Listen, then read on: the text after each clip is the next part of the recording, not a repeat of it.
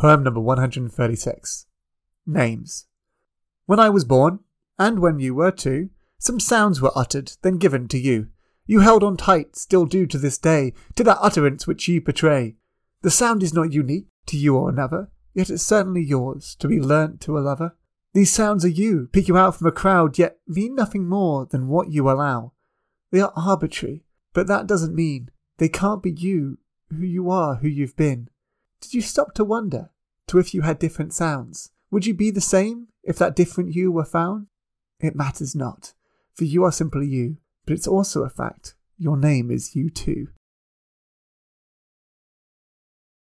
So here I'm obviously just talking about birth names. I'm not talking about given or changed names or people who feel dead named by that, although that might be something that I could acknowledge because it is something that all builds into how essentially odd names are.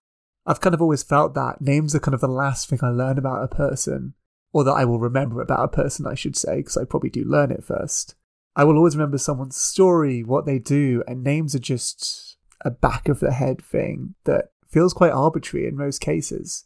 I definitely still feel this way, so it's nice to come across something like this and be like, ah yes, this has been a consistent feature of my life. Although sometimes names do betray something, particularly if they come from a different country, and I think it is a way that people can carry their culture with them in some extent.